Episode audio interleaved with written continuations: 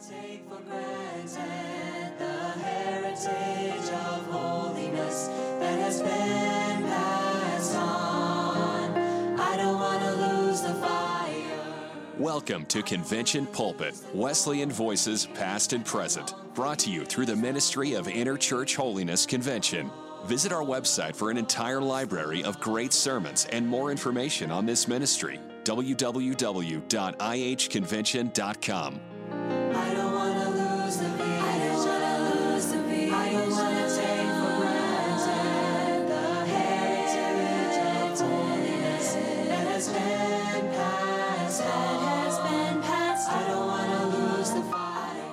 If there was ever a minister who preached hell so hot that you were afraid to go there, and heaven so beautiful and wonderful that you wanted to go there, it was Stanley Kendall.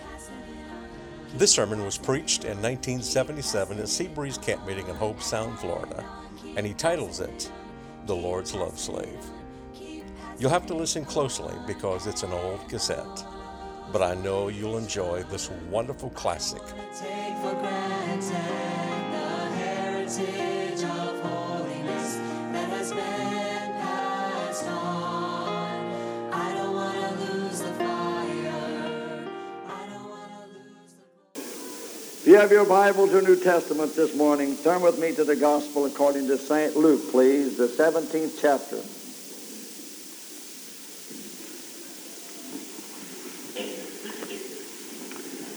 I begin the reading in the seventh verse. But which of you having a servant plowing or feeding cattle will say unto him by and by, when he has come from the field, Go and sit down to meat? And will not rather say unto him, Make ready wherewith I may sup, and gird thyself and serve me, till I have eaten and drunken, and afterward thou shalt eat and drink. Doth he thank that servant because he did the things that were commanded him? I trow not. So likewise ye, when ye shall have done all those things which are commanded you, say, We are unprofitable servants. We have done that which was our duty to do. May we bow our heads in prayer, please. Brother Paul West, will you stand and pray for me, please?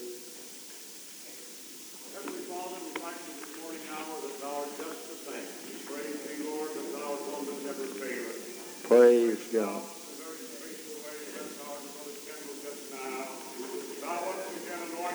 Oh.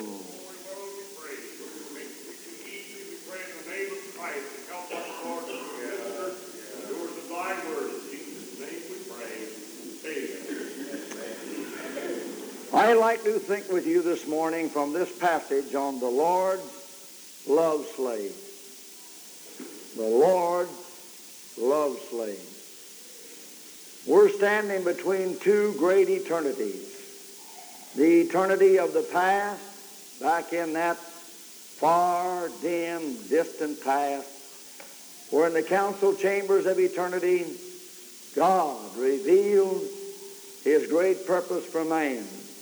And Jesus Christ became the Lamb, slain from before the foundation of the world. God's great purpose has never altered. He's never changed. It never will, for he's an unchanging God. The great purpose of God for man is that we might be holy and in love before him without blame. Brother, what a standard. And in the far distant future out there of the eternity of the tomorrows, you and I get a glimpse and a vision in the raptured bride, in the great divine triumph of this so great a salvation as he reveals to us this glorious, wonderful fulfillment of the purpose, the rapture of the true bride of God's saints arrayed in righteousness with glorified bodies. And we see it. Down here between those two great eternities and in our life as we face this, you and I are walking this same course that others have walked and proving to God and proving to our fellow men and proving to three worlds whether we're going to take this way of the cross or whether we refuse. Now, to those who do not know this way, the preaching of the cross is foolishness. To those of us who are saved, it is the power of God unto salvation. And the final deciding factor as to what you're going to do with this great, wonderful, glorious life that God has given you and I is to what consideration we put and what value we put upon the cross. The blood, the crucified yet risen Savior. Is it foolishness with you? Is it folly to you? Is it too strict? Is it too straight? Is it too narrow? Is it too separated? Does it crowd you in and cramp you in? Or is it everything to you this morning? Really? Where does the cross stand in your life? Would you dare stand to your feet and put your left hand on your heart and raise your right hand toward heaven and call God to witness, your family and your friends to witness that you live a cross-fastened life? I'm not talking about two trips to an altar this morning. I'm not talking about some little silly, shilly, shallow profession, saved and sanctified. I'm talking about what this old Bible teaches is this so great a salvation. After the Jews were the stumbling block and to the Greeks it was foolishness. To those of us who have ever been brought into a living, vital contact and the power of the Holy Ghost has revealed and unveiled the meaning of Calvary and has come into our heart to bring the depths of that great and glorious expression of eternal life and has set us our faces like a flint toward that holy city. To us, it's the power of God unto salvation. Hallelujah. The Bible gives us a few descriptions of this blessed Savior. Behold the man. The man. He was God, but he was man. He was human, but he was divine. Behold the man. What's he saying this for? That you and I might see what God's going to require for you and I to have eternal life. There was no way back for Jesus to the right hand of the Father and to the glory throne of heaven except by the way that he lived as a man down here in the expression of his life. He'd have never made it back if he'd have lived in any other way, revealed any other spirit, manifested any other attitude, taken any other walk. He'd have never made it back. I am the way, the truth, the life. No man cometh to the Father but by me. Behold your king. Is he your king this morning? Are you saying, we'll not have this man to rule over us? We'll not take this way of no place to lay our head. No, sir, of no reputation. We'll not take this way of being ostracized and isolated and lonely. We'll not take this way of being rejected by the popular crowd and the popular church. We'll not take, we'll not have him rule over us. We'll find some other way.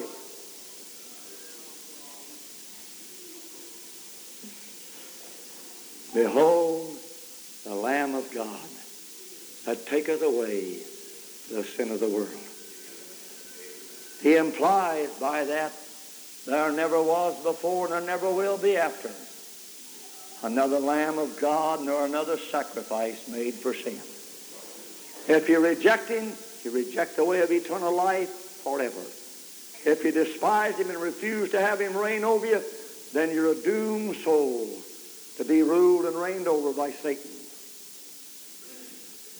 Behold, the bridegroom cometh. Those are simply word pictures of that blessed Savior. Now there are many words that are used to describe God's children in the Bible. Some of them use the word children. Some of the times they use the word friend. Sometimes the word disciple or apostle. sometimes servant. And in the Old Testament, there are two types of servants. The hired servant and the bond servant. And in the New Testament, where this is used and Paul refers to himself as a servant of the Lord, Peter refers to himself as a servant of the Lord Jesus Christ.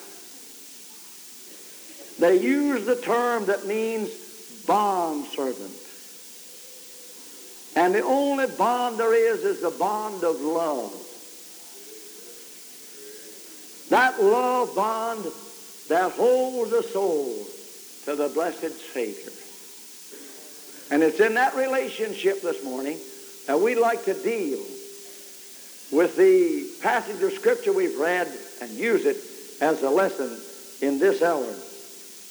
Only ones who are willing to look straight and long at Calvary and let the meaning of Calvary enter into their life and into their heart will ever find themselves willing to totally and absolutely commit themselves to this life.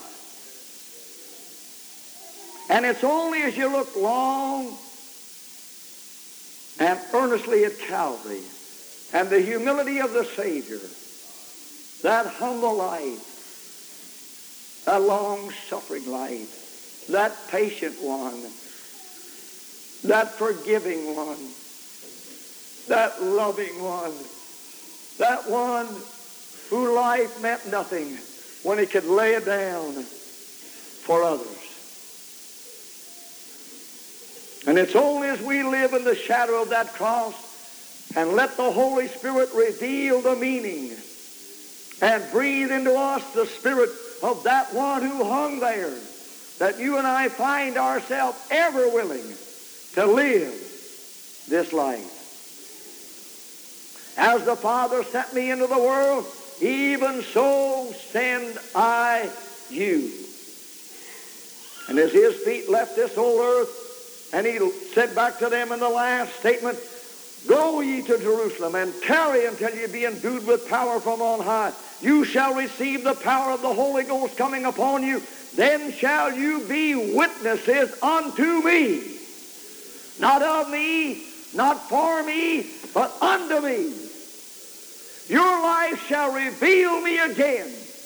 The Holy Ghost will transform the very spirit of your nature and transform the very being of you as a man or a woman into a likeness of mine own image.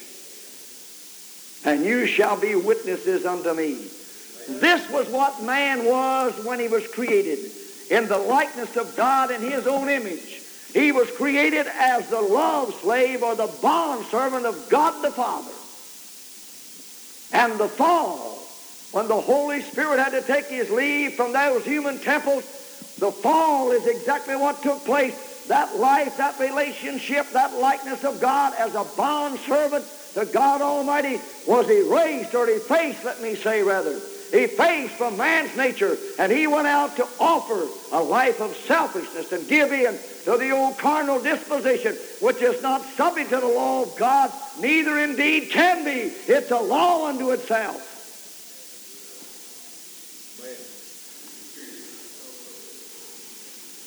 This love slave, this love service. And when you and I face the thought of this, you and I ought to be willing to do it. For he, the blessed Son of God, came down to earth to demonstrate to you and I that he was willing to become the great bond servant.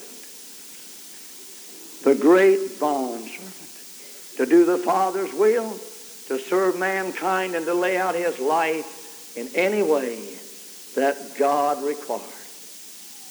Oh, thank God. And he revealed to you and I what eternal life was and what the nature of God was and what the humble spirit of God was as we look upon him and see him in the demonstration of a life of a love slave. Wonderful, wonderful Jesus. And being found in likeness as a man, he humbled himself even unto death, yea, the death of the cross. Wherefore God hath highly exalted him and given him a name above every name, that at the name of Jesus every knee should bow and every tongue should confess that he is Lord to the glory of the Father. And if you drop back a little farther into that great scripture in Philippians 2, let this mind be in you which was also in Christ Jesus, who being in the form of God thought it not robbery to be equal with God, but made himself of no reputation and took upon himself the likeness of man, the form of a servant, of a bond servant. Oh, not to be hard, there's a vast difference with a hard servant and a bond servant. A hard servant works for pay. What do you pay me? How much you give me? What'll I get out of this? Who's going to take care of me when I get a little older? How's this going to promote me? And don't I have any rights in this thing? You and I do not have any more rights in this than Jesus Christ had a right to his own selfish will or selfish power as a human being if he'd allowed sin to rule in his heart and his life. No right and no rights to appeal. Your and my relationship to God is revealed by our relationship to our fellow men.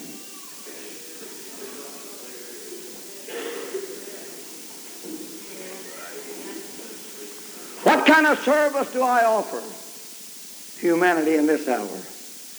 Is it a life of a love slave, the life of a bond servant? Am I serving divine love to them? Or do I find myself with harshness, bitterness, antagonisms, demanding my rights and my place, demanding that they listen to me, demanding that I have a certain thing here to do? Does Jesus Christ see in me? Does humanity see in me and in you this morning that stiff, stubborn, selfish will that demands our own rights and refuses to live humble and as a love servant to lost humanity? I believe this. I could not back it up perhaps by Scripture, but I believe this, that God judges and God sees and God finally rewards in the end. The true relationship of my life and the final destiny of my soul as by how he sees himself revealed in serving lost humanity. And you and I do not serve God any more completely than what we serve lost humanity. Amen.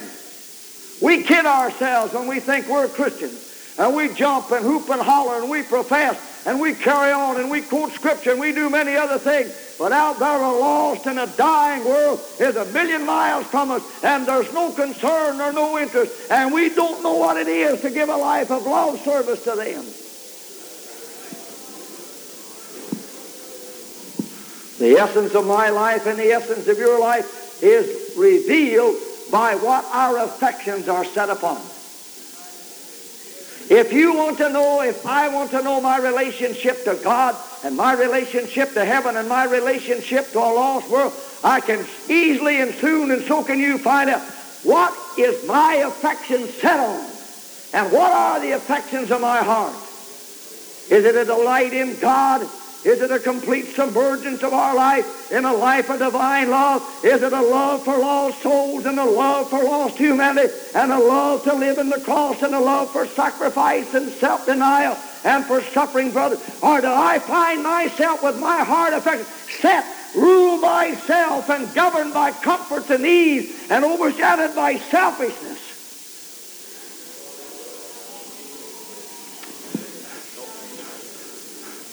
That's what he means when he says man looks upon the outside. Here's somebody acts like they're a Christian, and you and I have to take them at their word. But God looks into the heart. God looks at the heart, and he sees the affections are not there. And it's merely a silly, shallow cover-up. For the affections of the heart are not that of a love slave. Let me read for you this morning. Jonathan Edwards I claim no right to myself, no right to this understanding, this will, these affections that are in me. Neither do I have any right to this body or its members, no right to this tongue, to these hands, to these feet, to these ears, or to these eyes.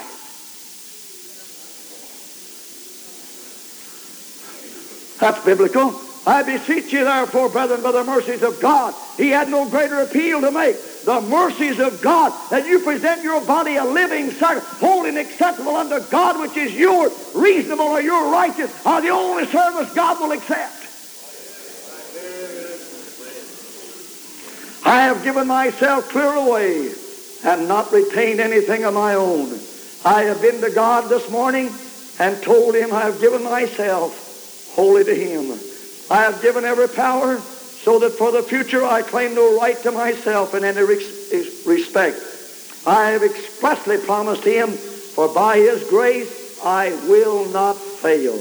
I take him as my whole portion and felicity, looking upon nothing else as any part of my happiness. His love is the constant rule for my obedience. I will fight with all my might against the world, the flesh, and the devil to the end of my life.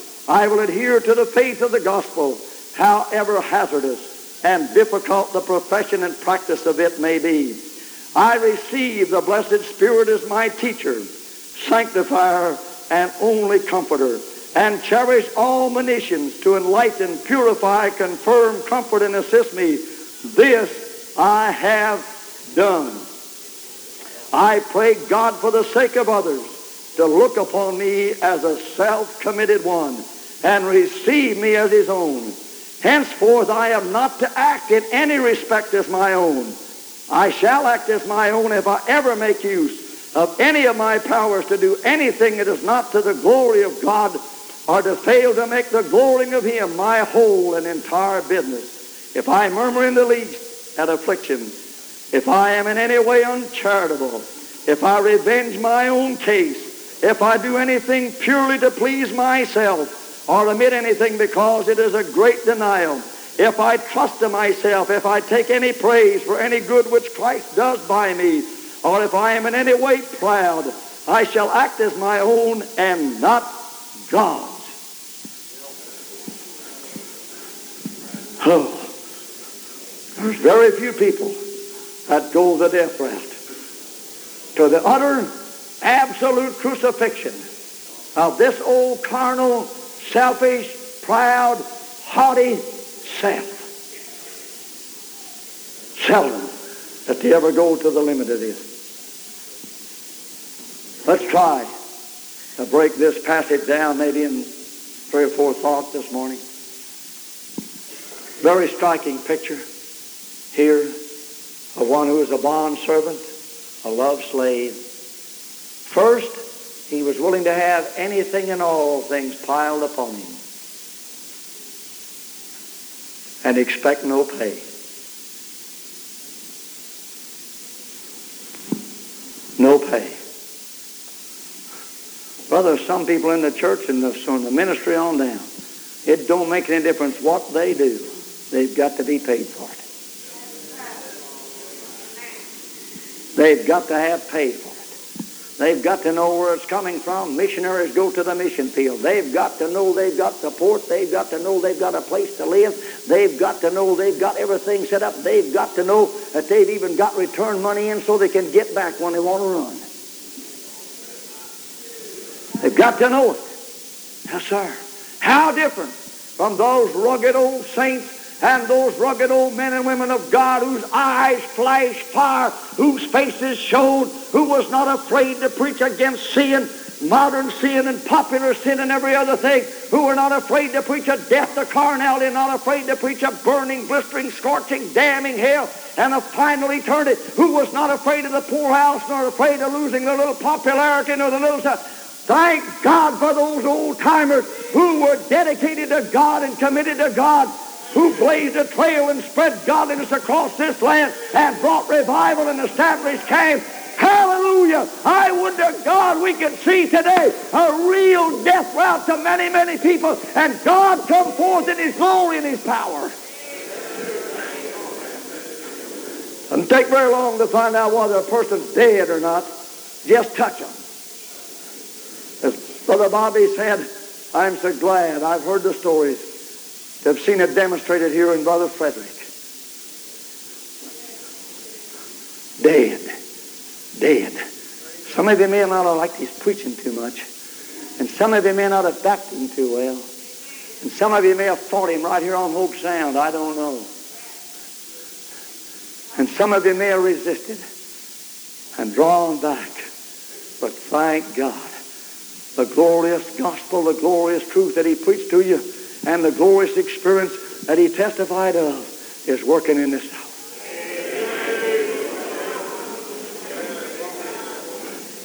Dead. Dead. To every whim and every notion, every face and every idea, every comfort. Thank God that might be afforded to the natural man. Dead to it and alive unto God with no rights left and no questions to ask. Praise God, I'm at your disposal, Lord Jesus. Do whatever you will. Can't you get a picture of this fella? This bond servant who'd walked up to the door. He'd driven the awl into his ear into one of his door casings there. That's a picture of the bond servant in the Old Testament. When that slave has come to the year of Jubilee and of freedom, he says, I don't want to leave. I couldn't find life anyplace else. I want to serve you. My life is yours. Take my life. Thank God. And he takes that individual and bores his ear. Did you ever read back in one of the Messianic Psalms? Thine ear hast thou bored or opened or pierced. A very picture of the bondservant of the Old Testament, Jesus Christ, the Son of God. Yes, sir. Oh. And there's that bond servant with love to his master. He's become a part of that master's family. He's become a responsibility of that man he gave himself to. He's a part of his inheritance. And that master has become responsible for all of his life. And that man has no rights left. There'll never be another year of Jubilee as far as the human's concerned. There'll never be another right to leave. He's a bondservant. And he has no desire to leave. He's in love with that master. And all he desires is to serve him. Oh. Let me illustrate what I mean by this. And I'm using an illustration from a book over on the slave markets of Egypt a number of years ago. A slave boy being sold and an auctioneer had auctioned off a good number of other slaves and those buyers were there and interest was keen and they were paying good prices and there was a young lad, perhaps 17 years of age, strong and square-shouldered, the picture of health. And when he realized it was his time, they said he'd lunged against those chains and worked himself up to such a froth that foam was running down his mouth. And he was uttering language that was not fit to be uttered in a mixed crowd, angry and furious at the thought to be sold as a slave and to be taken from family and loved ones and locality and there to serve somebody else. And when they, masters of him, brought him up and put him on the auction block, he lunged against those chains with such fury until people would fall back, afraid that they might break and that he might get to them. And walking into that crowd of buyers that day was an Englishman, shoved his hat back on his head a little bit and threw the old coat across his shoulder, looked at that young man and sized him up and thought of what he was being sold for and what it would mean. And he began to bid. And when that Englishman would bid and he realized he was a foreigner, he would lunge out at him and dash at him and curse him. And that Englishman just stood there and bid. His hat shoved back a little farther. And finally, he outbid all the others. And they said to clerks over there, sir, step over and pay for your property. And he stepped over and paid him. And they said to him, if you got some help, you can see what this boy is. And you can see the fury of his disposition. You'll need somebody to help you to handle him. He said, he's my property. I bought him, and I paid for him, and he's mine. Turn him loose. I'll take care of him. And that boy stood there at the thought of just one man against him, and he sized him up. And when they unfastened the last chain, he said, son, I bought you, and I might let you go. I bought your freedom. I've given you deliverance. Did it ever dawn upon you that that's what that great bondservant Jesus Christ did as he moved out to the great slave market of the world and the flesh and the devil and sin and stood there and bid for you and I and said, if you'll come, if you'll believe me, if you'll receive me, I'll give you freedom. Thank God. They'll have no right to enchain you, to ensnare you, to imprison you. They'll have no right to, to, to you at all. What do you think that young man did? Jumped up and down, hooped and hollered, and ran off to the beach or the fishing pier?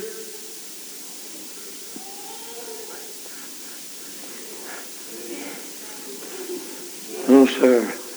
They said that young man fell at his feet and said to him, Sir, I may be free, but my freedom means nothing else than I want to go with you and travel with you and serve you and work for you as long as I have strength and life.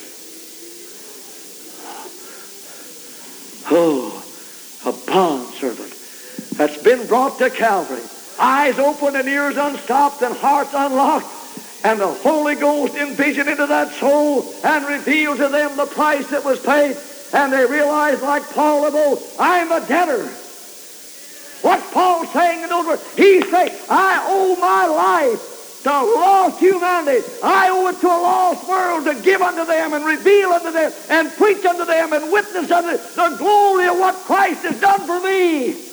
And there's only one way for me to pay that debt, and that's for me to give my life fully and complete. Do you know this morning, professor of religion, you've given yourself wholeheartedly. There's not one step there. Do you know it? Are you tied down by something else? You got a few little odd jobs on the side. You're a preacher, but you're something else. You're a missionary, but you're something else. You're a Sunday school teacher, but you're something else. You're a local preacher, but you're something else on the side. God doesn't fully have your heart. Out there in the labor of God and for a lost world, it's very scant, and a very little of your life you lay down upon the altar of sacrifice. Madam Guyon, that great old saint, didn't have the opportunity and the privilege, reared in Romanism. But when she found Jesus Christ, and her family turned against her, and her husband forsook her, and her mother-in-law hated and despised and fought her, and turned her children against her, and locked her up in prison. Oh, she wasn't a hard servant. She wasn't murmuring and complaining and kicking. No, sir. She was God's. And then finally, under a deeper order, from her husband and her mother-in-law into the inner prison and down to the dungeon and no visitors and nobody allowed to comfort and the scantest rations that the prison could afford. Did you ever read in a book, A Little Bird Am I, shut in from fields of air? She was still human. She realized a mother's care and concern she realized what it was to be forsaken by a husband she'd given her life to at a marriage altar, children she'd succored and reared and cared for, a mother-in-law that she'd befriended and been kind to. A little bird am I, shut in from fields of air. But here all day I sit and sing to him who placed me there. She wasn't cantankerous and hateful and worked up an agitation and fret and stew and animosity in her heart toward her mother-in-law and toward her husband and toward children, toward the laws. No, sir. God placed me here. I'm his and I'm at his disposal. If he wants me here, then blessed be his name. He'll be here with me. Oh, praise God. One that can just have all things piled on them. Can't you see that man? Break that field today.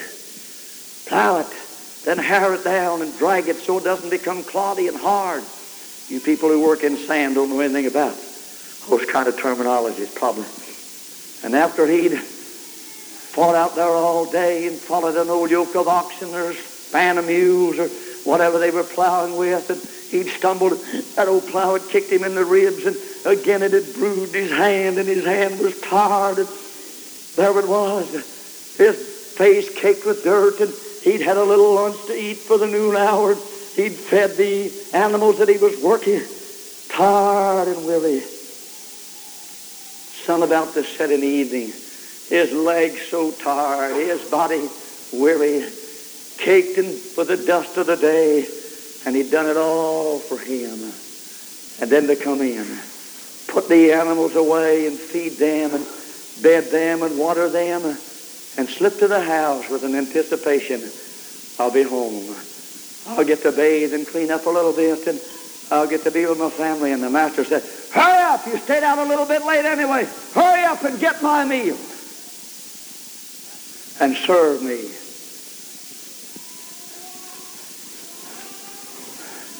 Piled on it. Any murmuring, complaining in your heart or my heart? You ever read in God's Word where it says, do all things without murmuring or complaining? You may be the children of God. You may be proven to be the child of God, in love with God, that there's no murmuring or complaining at whatever He allowed to come, or whatever He permitted to befall you, or whatever task He allowed, or whatever men did to you, how they put it upon you. Jesus Christ gave himself into the hands of a loving Father and turned himself over to the malice of men and about the last breath that ever came of it. Father, forgive them. Forgive that man who spit on me. Forgive that man who drove the thorns down. Forgive that individual who cursed me and belittled me. Forgive that one who shut out the lip and that jerked the hair from us. Forgive that man. Forgive those soldiers who drove the nails. Forgive them. I want them in heaven with me. Oh, pile it on, but there's nothing comes forth but love. For I'm serving Him who knows what He's doing. Praise God and how to lead me. And He has no other way to get me in than by the way of divine love. Samuel Logan Brengle, that great old saint of the Salvation Army, that powerful evangelist of the yesterdays, after he'd given his life to early Methodism and then transferred to the Salvation Army when he felt the old Methodist Church was not affording an offering and giving and producing what he felt like God in his heart required and demanded that a man give in seeking lost souls. Oh, I don't have time to go into his schooling in the Salvation Army and how the enemy fought, but at times brick-batted and his face crushed in on one occasion and lay in a coma there other times persecuted and many, many years separated from his wife and his loved ones. And as he grew older, he said he looked forward to the day when perhaps God would let him take it just a little easier. And the time came when he felt clear to just ease up on some of his evangelistic campaign. And finally, beyond that, when his health was pretty well gone and he was quite feeble and frail, he said, I look forward to the time and I thought my little cottage, my wife that's been so faithful, so gracious, so generous, so kind, so understanding. And he said we lived like that to enjoy each other and enjoy the little cottage for several months. And then he said, suddenly, she was taken seriously ill. And he said we went through that and I suffered with her in pain and anguish and heartache as I sat by her bedside and saw her nourished back and brought back to health. And we took up again the life of being with each other, a life of a little expression of understanding and time together as we served God. And then he said, suddenly I was struck with severe pain and a dreadful operation. And my family put me into the hospital and I went through the operation, laid between life and death. And he said when I was beginning to get just a little bit better, one of the children walked into my room one morning and I saw from the countenance something was wrong. And I said, what's wrong?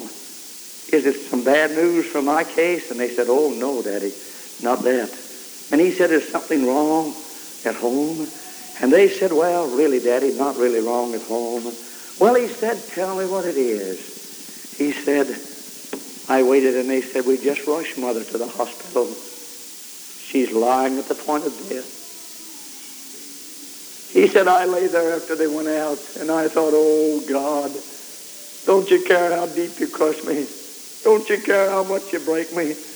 Doesn't it matter the pain and the pangs of my heart? And then he said, the comfort wherewith he comforted us. And the Holy Ghost settled down on my soul.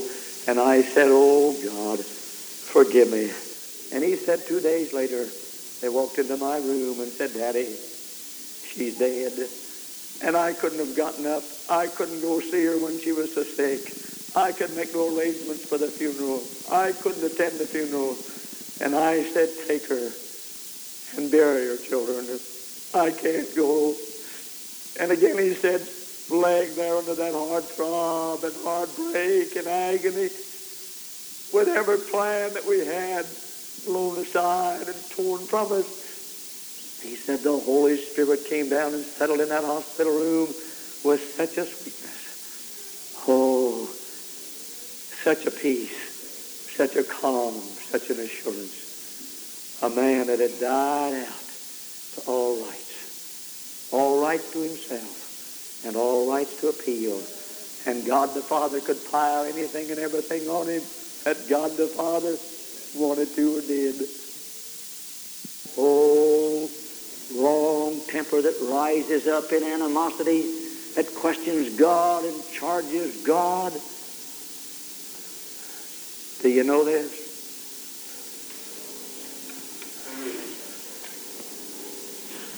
God bless her heart.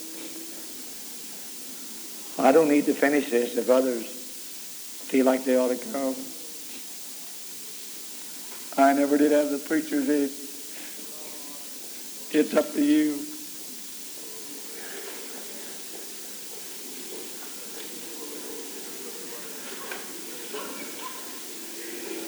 God may not be speaking in a little while.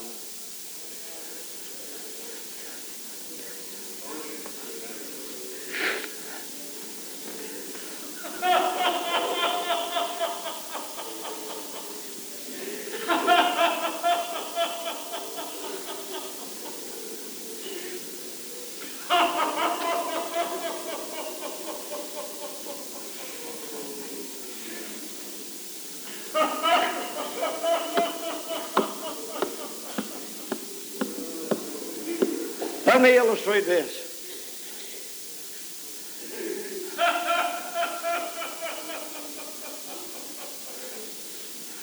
I don't feel I should go on.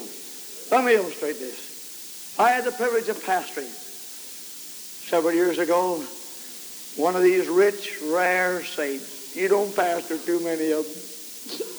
They're just not out there.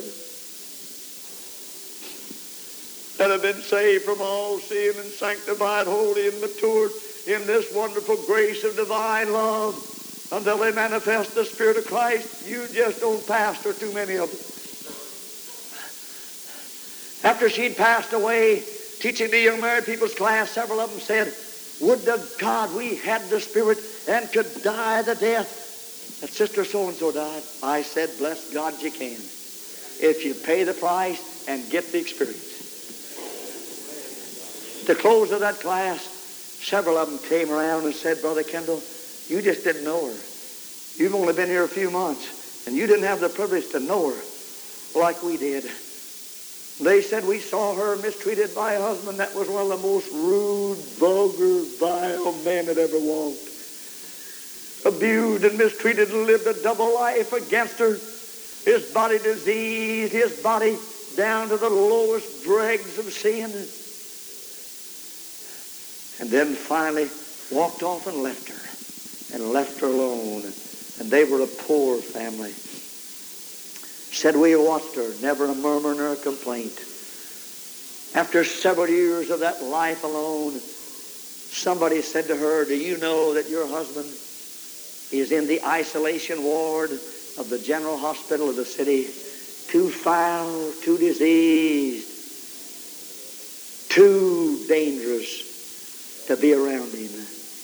She said, my husband? They said, your husband. She went to the neighbors and told and said to them, I don't have the money for a taxi. And they didn't have a car. She said, could I borrow till I'm able to pay you back? And they said, sure you can, sister. And she hired a taxi and drove to the general hospital and took her marriage license with her. Laid them down to identify herself and said, the man you have in your isolation ward, that terrible disease man is my husband and the father of my children. I want him. Oh, they said, lady, you don't want him. You don't want him with that body condition he's got and with that disease. You don't want him. You couldn't afford to have him in your home. She said, he's my husband. And we took the sacred vows until death do us part. That's more than some of you have ever stayed up to. You've run back to mommy about I don't know how many times already. Poor little silly mommy's babied you. Yes, sir. Well, they said if you wouldn't see us, and you've identified yourself, and they called one of the workers there and took a wheelchair, wheeled him out to the taxi, put him into the taxi, and she took him home. They said, Brother Kendall, when he got home, and she laid him down in one of the clean, neat beds of the little home, he said, Mom, how could you do this? How could you do this? When I treated you like I have, she said, I love you as Christ loved you, Daddy. And I love you in Christ, Dad. And I want you for God and for heaven. I want you to be saved. Ministered to him and cared for him, fed him and bathed him and took care of him there for two years and a little longer, they said. Never wavered, never faltered, paid his doctor bills and paid his medicine bills and took care of him and led him to God. They said, Brother Kendall, when we buried him that day, she stood at the head of the grave when he was lowered and shouted the praises of God that God had given her him for a husband and God had saved him and brought him home and now he'd taken him home to heaven. Oh, Fellow, that one that wrongs you a little bit, how far you want to be from them, and what you've said, and how you've cut and liced, and oh, great God, you don't know anything about loving your enemies. All you know is it's written in the Bible, but you don't know it in your own heart. I want to ask you, do you really love your enemies this morning? Or is it just a passage of Scripture? They said, Brother Kendall, more than that. The youngest son she had, the only means she had for a little support, one night in one of the hell holes of the city, a boy shot him down in cold-blooded murder. And they arrested the boy, sent word to her her boy was dead. She took him and buried him. A few days later, the mother of that other boy that had killed him came and sat down and said to her, I know it's an awful thing what's happened. And I don't know what kind of charges you're going to bring. But she said, if there be anything we could do, we'd put you in a different house. You have such a poor place to live. We'd give you a weekly salary. You evidently don't have much income. If you just wouldn't press charges against our boy and make demands and get a lawyer and prosecute this to the limit. She went on with all of her offers. And that dear sister said, Mother, two wrongs would never make a right. And I've learned a long time ago to go the second mile and to turn the other cheek. I wouldn't want to see your son have to suffer life imprisonment. I wouldn't want to see your son sent to the death cell. I wouldn't want to. She said you wouldn't. Why, she said no, because my boy is gone. I wouldn't want to wish it on you as a mother to have a broken heart and to live in grief and sorrow and heartache. I wouldn't want to wish it on you. She said, then when can we begin to do all these things and take care of you? She said, you can't begin. You can't begin. I'm not for sale, and if I had those things you talk about, I might lose out in my soul. I have God. It's not a fine house, and it's not comfort, and it's not the luxury, and it's not plenty of money. It's not that. I have God, and He satisfies my soul. And I want you for God, and I want your boy for God. I want to help you unto God to have eternal life, though my boy's dead. That woman walked out of that house, said to her friends, I never saw anybody like her. I never saw anybody didn't want to find home. I never saw anybody that didn't want a weekly income. I never saw anybody that loved somebody that had killed their own boy. I never saw anybody that didn't have revenge in their heart when they had a right for revenge. I never saw anybody that didn't want to make somebody else suffer but would rather suffer herself. I never saw anybody that would return good for evil. Oh, I say they're few and far between. But there's no other way to heaven.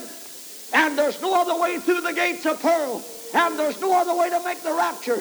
And there's no other way to walk the streets of glory. And there's no other life that can be lived that'll please God. It's Christ in you, the hope of glory. Said she never missed a, the privileged day of visiting at the jail as though it was her own boy. She baked cookies. She fried pies.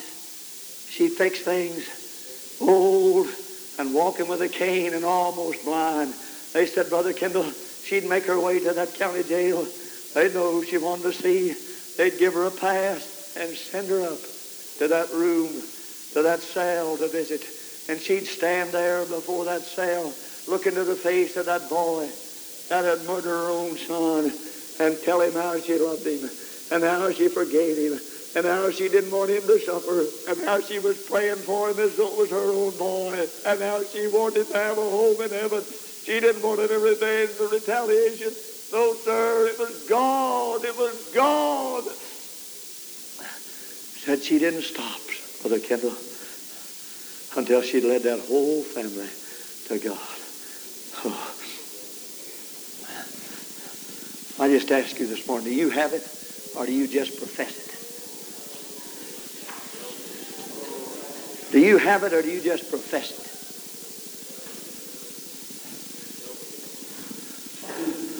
You say, I've tried. You say, I don't believe you can attain to that. I do. And I'm through with this illustration. Over in one of the great cathedrals in London a number of years ago,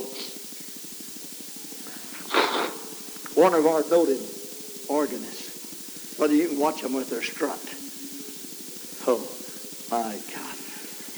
All the pride gone out of your heart? Is it gone out of my heart? All the selfishness gone? Is every taint of everything that's rooted in carnality and sin gone from my heart? Is every speck of the lust of the eye and the lust of the flesh and the pride of life taken from my heart? Does God see I'm clean, I'm pure? Does God see you're pure? He that hath this hope in him purifieth himself, even as he is pure, and blessed are the pure in heart, for they shall see God.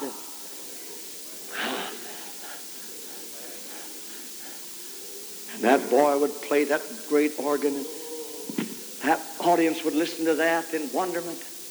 And one day after the great service, an old gentleman stood there at that organ booth.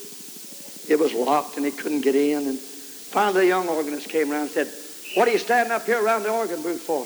He said, I was admiring that great organ. He said, I guess you'd like to play it. Well, he said, I'd like to get my fingers on it. Well, he said they've given me the key to the booth and they told me to take care of it. And I'm taking care of it. Nobody else can play that organ but me. It's my responsibility and I'm authorized. You just as well go on, old man. And the old gentleman stood there. Finally, the rector saw them standing there and he walked up and asked what it was. And the young man told him. He said, son, I'll give you permission to let that dear old gentleman in. Let him finger across your organ. He's not going to hurt it. He won't do any damage. And it won't be breaking any rules or law. I give you the authority. And rather reluctantly, he reached in and got the key. And with disgust in his heart, he opened it and said to him, be careful what you do to it. And I'd rather you wouldn't change all the stops. And I'd rather you wouldn't just pull out the different pipes there. I've got it set like I want it for this evening. He said, son, I promise you, I do no damage to that great organ. I love it too, and I love organ music. And they said he sat down, and begin to change those stops and clear those pipes and open up those receptacles there and set his fingers upon that thing. The crowd had gone, but when he began to play, the crowd began to return. And the doors opened and they came till there was hardly standing room. And he made that old organ sing as an angel, cry like a baby, sob in its beauty, come forth in its glory until those rafters and the walls seemed to reverberate and vibrate with the echoes and the power that was there. That young man stood back, listened to that. And finally, when the old gentleman quit, he walked up to him and said to him, Who are you? He said, My name is Mendelssohn. I made that organ, and I knew you wasn't getting out of it what it could be and what it was and what was in it, and I wanted to play it. I want to say to you this morning, without God, you're not getting out of life what God wants you to have. You're not bringing forth the fruit God wants you to bring forth. You're not displaying the Spirit, and you do not have the joy and the hope of eternal life if you just let Jesus restore you and remake you. And what is that restoration? To bring you back to a life of utter abnegation of yourself and total restoration to the likeness of God's image. Oh, praise God. With every head bowed and every eye closed. I don't want to take for granted the heritage of holiness that has been